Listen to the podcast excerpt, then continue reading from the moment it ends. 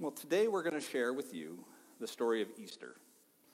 And I know most of us have heard all the parts of the Easter story and know many of the events of Holy Week and the different stations that we look at and the different moments in the life of Jesus. Um, but don't check out on us yet. Um, our goal for you today is not to know what happened on Easter, but rather to understand what happened on Easter.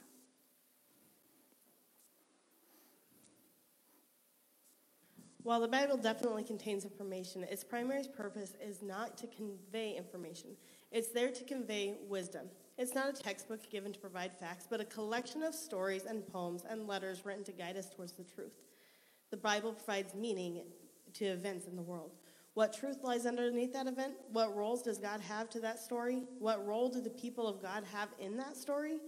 What is to be learned? What's to be confessed?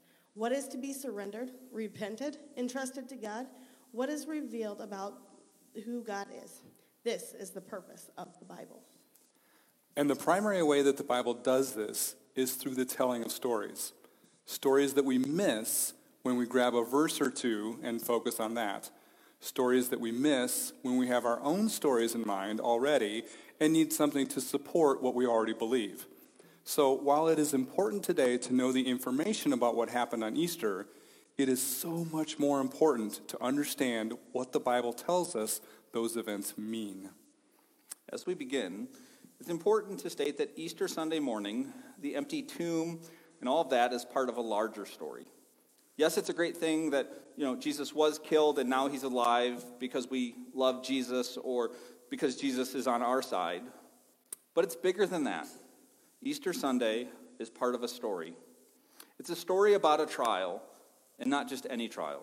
It's a story about a trial for a king, and not just a trial for a king, but a trial for the kingdom as well. There will be testimony from witnesses, there will be evidence presented, arguments made. A judgment will be declared by the ruler of the territory. And so, as we go through the story today, ask yourself this question who is on trial here? Who is being accused? Who is offering a defense? Who is trying to keep their actions hidden? Who is the criminal? Who is accusing them? Who is the witness who comes, who brings the crimes forward for all to see and to be judged? Our story begins today with a man named Judas, who was a follower of Jesus. He knew that the Jewish chief priests and teachers of the law wanted to get rid of Jesus, but were unable to do so while there were crowds around him. The chief priests and the teachers of the law, who were supposed to be religious leaders, the holiest people of all of God's people, had to hide their actions, hide their motivations. They had to do their work in the dark of night instead of in the light of day. And so these religious leaders gave Judas 30 pieces of silver to betray Jesus and allowed them to carry out their plans quietly in the cover of darkness. Luke 22, 5 through 6. They were delighted and agreed to give Judas money. He consented, and he watched for an opportunity to hand Jesus over to them when there was no crowd present. The story continues to develop as Jesus prayed and went to a garden on the Mount of Olives. It is there while Jesus is praying and asking his disciples to pray that Judas arrives with those wishing to secretly arrest Jesus. Peter, one of Jesus' followers, quickly pulls a sword and attacks a guard. Jesus heals the wound and instructs his followers not to fight. So this lynch mob of sorts has, comes to where Jesus is praying, looking to arrest an innocent man. And Jesus stops the fight. He heals one of those who were there to get him. And then he tells the religious leaders and the crowd to leave everyone else alone once Jesus calms things down on both sides, he calls out the motivations and the methods of the chief priests and the religious leaders. Then Jesus said to the chief priests, the officers of the temple guard, and the elders who had come for him, Am I leading a rebellion that you have come with swords and clubs? Every day I was with you in the temple courts, and you did not lay a hand on me. But this is your hour when darkness reigns. You who are supposed to be the holy ones, the leaders of a nation's faith, a moral conscience, have come in secret, in dark, to do the work that you don't wish others to know that you are doing. Jesus, having not committed any crimes, is then arrested and bound and led away to the high priest's house. There, Jesus is questioned and interrogated about what he has been teaching. But rather than trying to explain what he had been teaching, he responded by contrasting the secret activities done by these religious leaders with his own behavior. And this further highlights the difference between himself and them. I have spoken openly to the world, Jesus replied. I have always taught in the synagogue or at the temple where all the Jews come together. I said nothing in secret. Why question me? And why, or ask those who heard me? Surely they know what I said. There are hundreds, even thousands of witnesses as to what Jesus taught and did. Why the need for the secret arrest and the interrogation? His teachings were public. If they were exercising their authority as religious leaders and attempting to convict a false teacher, wouldn't it make more sense to have the trial in daylight with all these witnesses who could confirm what Jesus had said? Unless, of course, as Jesus knew and was calling out, this wasn't about Jesus being a false teacher. This wasn't about being righteous and above reproach. The secret interrogation wasn't about discovering what Jesus was teaching. It was a sham trial that had a purpose beyond investigating what, whether Jesus was teaching the Torah correctly or not.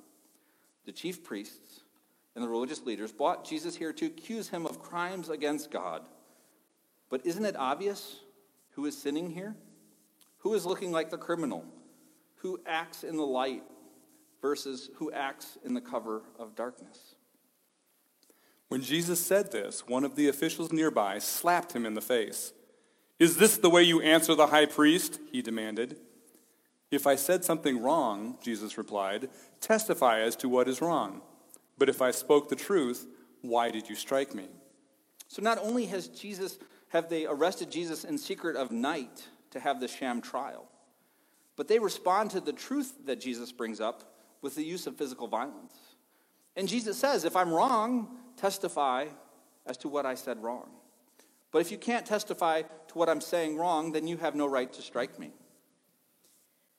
They all asked, Are you then the Son of God? And he replied, You say that I am. Then they said, Why do we need any more testimony? We have heard this from his own lips. The religious leaders think they finally have heard enough to move forward with their false trial. The Son of God question can function in two ways. For the Jewish crowd, it would be a claim to divinity and being king of the Jews. In the Roman world, this would be a direct challenge to the Caesar. Son of God was a title that was attributed to the Roman Caesar, indicating their authority and their power, and their rule came from a divine source. And so, Jesus, being the Son of God, would upset the Jews, but more importantly, as the religious leaders believed, it was enough to make Jesus a traitor to the empire. So after hearing this, they took Jesus to Pilate, the Roman governor of the region. They believed he would convict Jesus and have him executed. They took Jesus to Pilate, but the religious leaders would not enter into Pilate's home because Pilate was a Gentile, a non Jew. Entering the home of a Gentile would make them unclean, and they wouldn't be able to participate in the Passover activities. And just so we're all on the same page, for these chief priests and religious leaders, Going into the Gentile's house made you unclean. But falsely arresting and accusing an innocent man was okay. Holding a sham trial in secret with no witnesses was fine. Asking the rulers to execute an innocent man didn't make you unclean. Can you start to see how terrible this story makes the religious leaders look? Can you see how Jesus is shining a light into the darkness? So they took Jesus to Pilate because he had the power to execute and they wanted access to that power. But Pilate didn't want anything to do with Jesus. Then Pilate announced to the chief priests and the crowd, I find no basis for a charge against this man. In Luke's version of this story, Jesus is sent to Herod next, and he too found no guilt in Jesus. Herod and his men mocked and harassed Jesus, but ultimately sent Jesus back to Pilate. Pilate again says that he can find no guilt in Jesus, then has Jesus beaten to see if that satisfies the religious leaders. Pilate didn't find anything wrong with Jesus yet. He was comfortable beating and torturing an innocent man if it might get rid of these religious leaders. So, this is what justice is reduced to when the concern isn't for the people involved, but for those in power to keep and consolidate their own power. If there was a religious uprising in Jerusalem, Pilate would have been held responsible and removed from his position. So, this appearance in front of Pilate was less about what was right for Jesus and more about what was good for Pilate. And then the chief priests pulled out the trump card. The Jewish leaders insisted, We have a law, and according to that law, he must die because he claims to be the Son of God. And when Pilate heard this, he was even more afraid. Remember, Son of God was a name for the emperor of Rome. Not only was Jesus being accused of being the king of Jews, but claiming to be the ruler of the empire. So Pilate asked the religious leaders again what they wanted to do with Jesus. They shouted that they wanted Jesus crucified. Pilate was hesitant to get into the middle of the situation. He knew it was clearly a matter for Israel and didn't really have anything to do with him. But they shouted, Take him away! Take him away! Crucify him! Shall I crucify your king? Pilate asked. We have no king but Caesar, the chief priest answered. Finally, Pilate handed him over to be crucified. At the same time, a man named Barabbas, who had been arrested for committing murder, was re- released because the crowd demanded it. An innocent man is set for execution, a murderer is set free. Everyone who hears this story knows this is wrong. This isn't justice. The system of power is broken, and it's visible to everyone. So, in our story right now, who is on trial? Whose actions are being held up in front of everyone to see, pulled out of the cover of darkness, or out from behind the curtain of the mob? What is revealed is the unspoken collusion between the religious leaders and the rulers of the land. The religious leaders had access to power and control because of their relationship with Rome. The Roman Empire had strong influence over the people of Israel because it controlled these religious leaders. And while the people of Israel were desperately seeking God to show up and to change their circumstances, the Roman Empire and the religious leaders were working together to maintain the status quo. The hope of the people was a revolution, a dramatic change in who was ruling. The current rulers were willing to work together to hold on to their power, even at the expense of their own people, even at the expense of their own integrity, even at the expense of their own souls. So Jesus is set to be crucified, not because he did anything wrong, but because men with power wanted to maintain that power regardless of who got in the way. While on the cross, Jesus spoke a few final words. He asked God to forgive the people who did this to him. He creates a new relationship between John and Mary, making sure that they knew that they were family. He declares his trust in God, and then he dies. The devious plot has reached its conclusion. Life can go back to normal for the religious leaders and for Pilate. Jesus spoke his final words, he breathed his last breath, and then died. However, the Bible says that despite Pilate and the religious leaders offering their judgment on Jesus, witnesses to this whole thing came to their own conclusions. The centurion, seeing what had happened, praised God and said, Surely this was a righteous man. A Roman military leader who witnessed this whole series of events pronounced his opinion that Jesus was righteous. Or, as some other translations put it, Jesus was innocent. But this isn't just about Jesus being innocent.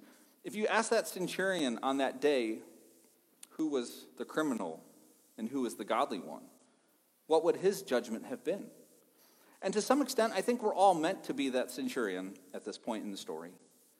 After witnessing the story unfold up to this point, what conclusions are we coming to? What judgments are we making? There is judgment and condemnation in this story, but it's not against Jesus, but against the ones who executed an innocent man. And the story isn't even finished yet. In a final act of hypocrisy and perversion of religious values, the Jews wanted to have Jesus' legs broken to speed up the process of dying on a cross. On a cross, you die when the weight of your own body prevents you from breathing. When your legs are broken, you can't support your body weight, death comes quicker. And the reason the Jewish leaders wanted to speed up the process was um, with Jesus is because they didn't want his body up there on the Sabbath. It would have been inappropriate to leave his body on the cross and forbidden to remove it on the Sabbath. And again, making sure we're on the same page, according to these men, having an innocent man executed because his teaching could upset your position of power is acceptable, but leaving that innocent man's dead body on the cross during Sabbath would have been unthinkable. Is this not a corrupted and twisted view of religious life? Who is on trial in this story? Who's being judged? And then Sunday morning comes and the tomb is empty. Jesus is alive. He is risen. Remember how I started this story? I said these words It's a story about a trial. And it's not just any trial, it's a trial for the king. And not just a trial for a king, but a trial for a kingdom as well. I said there will be testimony from witnesses, there will be evidence presented, arguments made, and a judgment will be declared by the ruler of that territory. So let's work backward through those statements. Who is the ruler of this territory? Depends on who you asked. The, the religious leaders confessed that they served no king but Caesar. He was the one who ruled and to which they were appealing. Jesus told Pilate who really had the authority here. You have no power over me if it were not given to you from above. Who is the ruler of all? God the Father is the supreme authority over all the earth. The Bible affirms this time and again. God has dominion over all of heaven and earth. He is the one to weigh the evidence and declare a judgment. And he does. A judgment is declared, and the verdict is guilty. Of course, Jesus isn't declared guilty, but Jesus wasn't on trial with God. Jesus may have been on trial with the religious leaders or with Pilate, but Jesus went to Jerusalem not to be tried, but to be a witness for the prosecution against the rulers of the kingdoms of this world. He went as a witness that presented evidence before the judge. He went to reveal the corruption in the hearts of those who ruled this kingdom. He went to demonstrate that truth and righteousness were actually viewed as a threat to these men. He went to confront and accuse the corrupt religious rulers and the unjust governmental rulers who claimed divine authority to their positions of power. Jesus answered, You say that I am a king. In fact, the reason I was born and came into the world is to testify to the truth. Everyone on the side of truth listens to me. Jesus came to proclaim the truth about who God is and what God's kingdom is like. He came to proclaim the truth about corrupted kingdoms of this world. He came to teach us the difference between the path that leads to death and the path that leads to life. What evidence did Jesus present? Jesus bore witness to their sins with his very own body. Without warrant or cause, except for their fear of losing power, they arrested him, they slapped him, they flogged him, they mocked him, and crucified him. The abuse he endured was exhibit A in his case against the kingdoms of this world. His wounds were the evidence presented in this trial. So, who was on trial? The rulers of the worldly kingdoms were on trial. The systems built upon power, wealth, control through injustice and oppression were drug out of the darkness and into the light for all to see, as they did to this man who was without sin what they always do. The ugliness and depravity of the kings and kingdoms of this world were laid bare in front of God and everyone else. What evidence is there that these powers that rule the world are twisted and corrupt? Simply look at the body of this innocent man. They did this to him. And there is no doubt that he did not deserve this. It is evidence of sin and corrupting power. And after reviewing all the evidence, God came back with a verdict guilty. Guilty of such brokenness and evil. Guilty of corrupting God's good creation. Guilty of oppressing and committing acts of violence against people in their efforts to satisfy their lust for power and control. guilty of idolatry, for they were clearly worshiping a different God than the one that was revealed in Jesus. The guilty verdict arrives as Jesus says yes, or as God says yes to Jesus and his way. Jesus promised a hope that God was a God of true justice, and that God would not only punish those who did wrong, but he would make right those wrongs that were done. This is seen immediately in the resurrection of Jesus. The injustice that Jesus incurred was overcome by Jesus being raised from the dead. Jesus taught that the ways of God and God's kingdom led to life. Whoever tries to save his own life will, in fact, lose it. But whoever loses their life in pursuit of godliness will receive true life. Was Jesus telling the truth about God? The empty tomb is the indicator that Jesus was telling the truth. Jesus said a day would come where the evil of this world would be overcome by righteousness. Light would overcome darkness. Life would overcome death. The empty tomb and the resurrection, the resurrected Jesus reveal that Jesus wasn't just rambling on with some wishful thinking or some inspirational rhetoric. But Jesus spoke the truth about God. Everything Jesus said was true, and the resurrection was the proof. The kingdoms of this world and their claims of divine authority, their claims that this is how God wanted it to be, the claims that those who had the most power, the most wealth, and the most might were the favored, the blessed, were all proven to be lies. Jesus went to Jerusalem to confront their corruption and abuse of God's creation. God weighed all the evidence, and the resurrected Jesus is God's announcement of judgment on the kingdoms of this world. It is God's demonstration that final judgment and ultimate authority rest in Him alone. And so the empty tomb is great because we love Jesus and we're glad He came back to life. It's great because His followers needed to see Him again. But Easter Sunday morning is a big deal because Jesus settles once and for all what God is like. Jesus spent his earthly ministry teaching us what God was like, and the resurrection we see that we can put our trust in Jesus. We can find our faith in Jesus. We can follow the way of Jesus fully confident that this was the way that God wants us to live. We can follow the ways that lead us to life to avoid the ways that lead to death. We can know what God's kingdom is like here and now, and we can begin to live in it we can clearly see the difference between the kingdom of God and the kingdom of this world. Then we can choose in which kingdom we wish to be a citizen. Jesus reveals, reveals God to us in such a way that we can know God in a deeper way. We no longer have to be lost. We no longer have to be ruled by the kingdoms of this world, but can clearly see the kingdom of God and enter into the abundant life that is there. So, For this Easter, we want you to hear the story and know this. What Jesus said was true. You can trust in him. You can put your faith in him. You can find salvation in him. The rulers of the world used all their power, all their might to arrest, judge, condemn, and execute Jesus. They killed him. They buried him and believed that the story was over as the stone was rolled in front of that tomb. But his story was not over. Jesus is not dead, he is risen. He is risen indeed.